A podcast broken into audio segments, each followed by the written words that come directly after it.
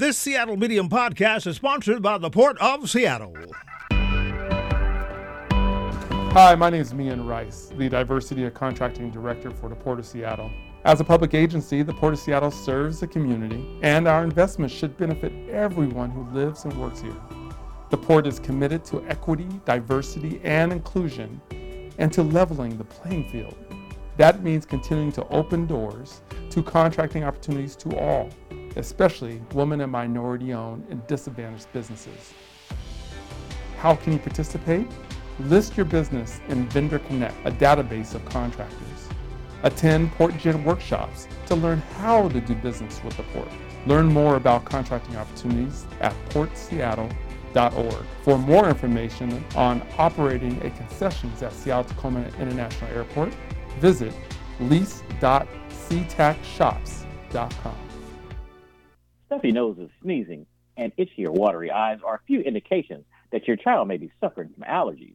These symptoms are most often triggered during the spring and summer months, but it can sometimes be tough to differentiate between the cause among other illnesses that tend to spread at this time of the year. And with this morning to have a conversation about this issue is Terri Ameri, Medical Director of School-Based and Community Health and Director of Clinical Operations at Odessa Brown Children's Clinic to provide some recommendations to help parents understand more about allergies and how to best manage them. Good morning, Terri. Good morning. Oh, how are you doing? I'm well. How about yourself? I'm doing well. Uh, Terri, during this time of year, parents often look at things like sneezing, stuffy noses, uh, watery eyes, uh, as allergies that can commonly take place during the spring and summer. You know, but what are some of the uh, things that parents should pay attention to in order to determine if the symptoms they are seeing in their child may be something more than just allergies? Uh, I would say if the symptoms last without any uh, improvement, um, that's usually, especially cough, lingering cough. Um, there, it's also important for children, especially with asthma, that their allergy treatment is under control so that they don't experience any worsening asthma symptoms or what we commonly call an asthma attack um, that would require extensive medication and potentially hospitalization. Mm. Now, uh, spring and summer colds, uh, you know, people are a little more heightened, uh, I guess, have a heightened awareness about them these days uh, during this time of year, especially since what we've been through with COVID. You know, should parents still keep a supply of COVID tests around? And if so, you know, when should they uh, think about using them? I would say it's a it's a good idea. Um, where you know the knowledge about COVID continues to evolve. Um, most of the time, uh, allergy symptoms do not occur with fever, so that would be a triggering symptom, especially if the child has been around other children or uh, around someone with known exposure, large family events, air travel, anything like that that would expose them to uh, not just COVID, but other viruses as well. Okay. And speaking uh, in terms of, of allergies and things of that nature, you know, what is the best way for parents to know if their child suffers uh, from allergies if they haven't been diagnosed before? Sure. I think a lot of parents worry when children are under two. Um, children at that age get runny noses and their immune system's uh, developing. So it's really rare to make a diagnosis of allergies if a child is under two. Um, but there are some, you know, some things that might tip a parent off: uh, family history or um, just persistent runny nose uh, without any other explanation. So if a child's under two and continues to have, you know, runny nose, sneezing, eye discharge, it's always a good idea to check in with uh, your healthcare provider. Um, and then it takes a couple seasons for allergies to develop, but they can develop at any time. Um, so we generally see them diagnosed in school age, um, and most people up to age 20 is when they have a diagnosis. But I think it's important for parents to know that even if their child did not have allergies when they were younger, uh, they can still can develop allergies as they age. Right. And that was one of my next questions because I understand that, you know, over time people's allergy spectrums can change um, and they can develop, uh, you know, allergic reaction to something that may not have affected them before. Um, you know, so it could be, like you just said, it could be a person could be going along for a long period of time and and not show any signs of having uh, allergies or being allergic to something, but later on could develop those. So I, I think that's one thing that a lot of people might may not be aware of. Correct? Correct. And I, I do want to say that food allergies uh, can develop a little bit earlier, um, under two, but uh, since we're focusing in on seasonal allergies, that is correct. Um, and they also will, they, you know, change if you move across the country or to a different area or spend time during uh, pollen or uh, certain tree seasons. Uh, children uh, may have allergy symptoms um, but not necessarily be allergic if that's their first exposure. It's more irritation. Right. Okay. And then uh, speaking of irritation and, and nasal nasal allergies, you know, what are some of the things that can trigger uh, nasal allergies?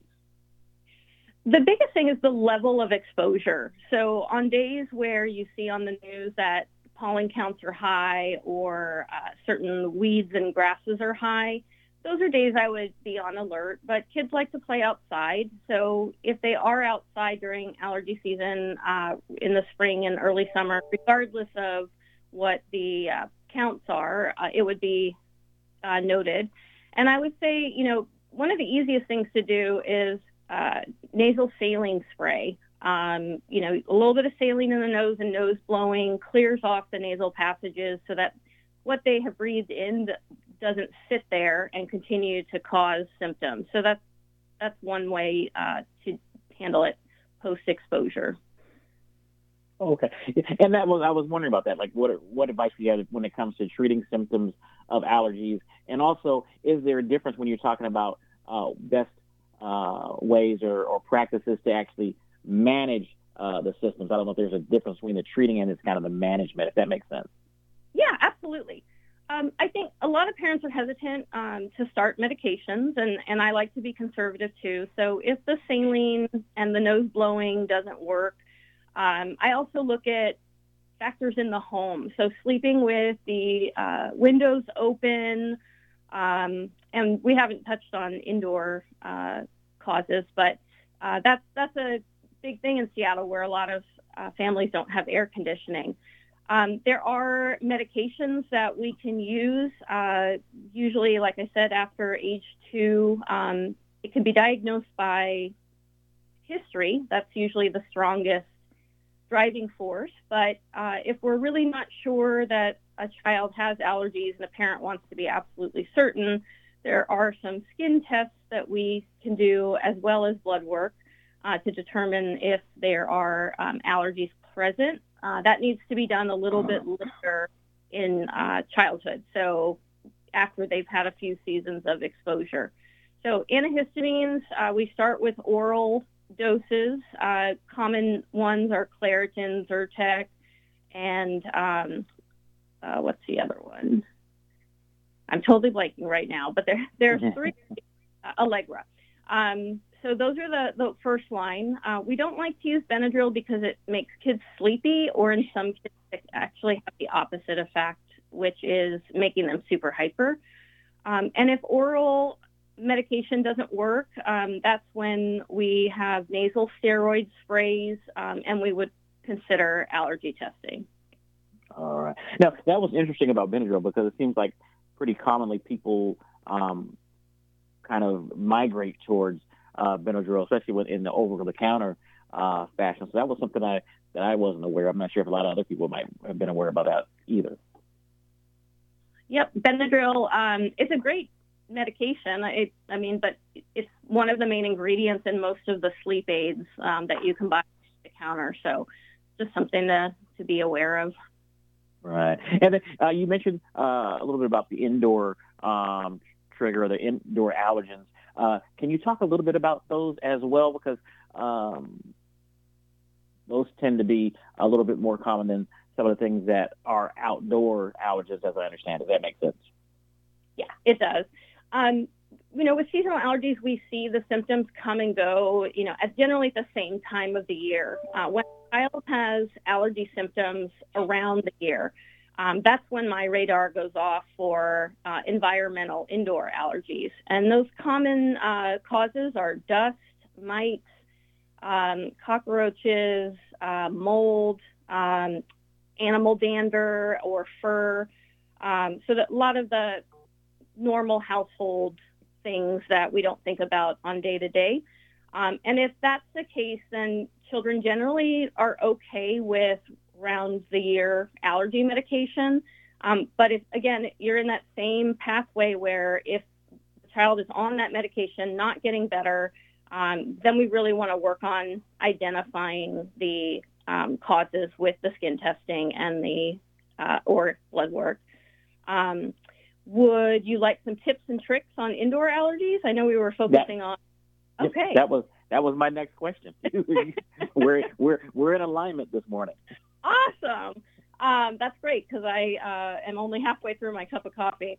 Um, I would say uh, the advice I give to families first, um, pets are great, um, and a lot of pets are part of a, a family. So having the sheets changed more frequently if the pet you know sleeps with the child, um, more frequent vacuuming.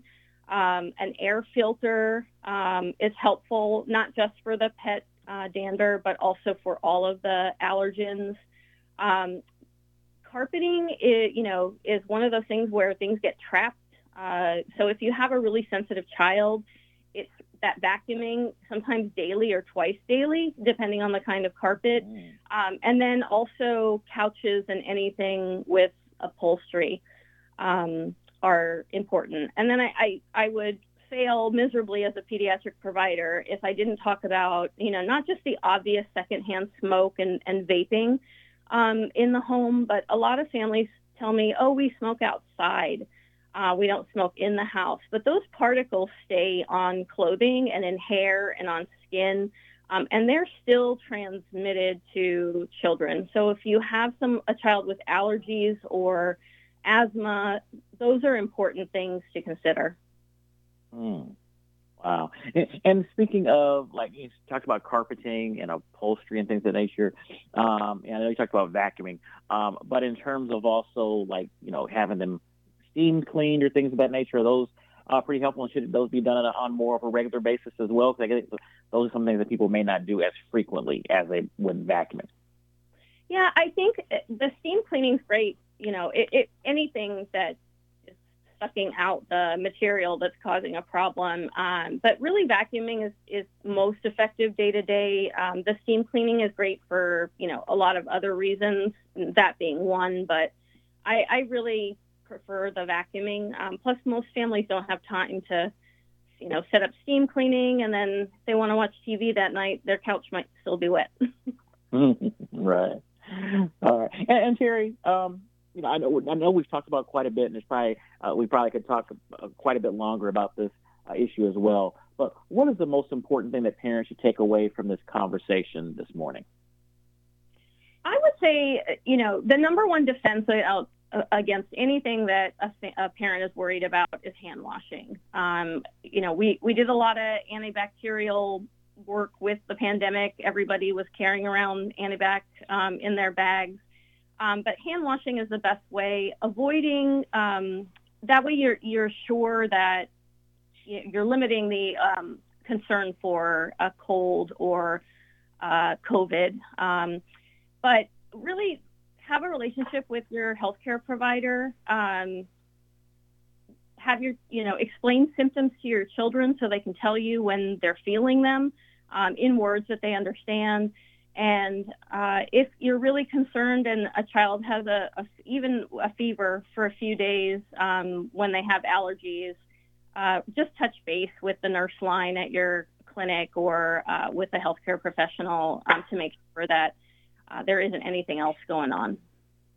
All right. And Terri, before I let you go, uh, what are some of the best sources uh, of information for parents regarding allergies and common colds, um, especially if they haven't might not have a, a primary care uh, provider or just want to, you know, look up some things before they actually um, escalate, as some people would term it, to call into a nurse's line or to the um, their pediatric local pediatric hospital. Sure. I think uh, our Seattle Children's website has some fantastic information for parents. And then there's also another website I like to refer families to called healthychildren.org. Um, and that's from the American Academy of Pediatrics, and it has lots of information there. Um, and then one other one I would recommend is um, Healthy uh, Kids, uh, and that is very uh, kid friendly. All right. Well, Terri, I want to thank you for joining us on today's show and bringing this information um, to our community. I'm, I, I've learned quite a bit in just a short period of time. I'm sure a lot of our listening audience has as well. Thank you for having me.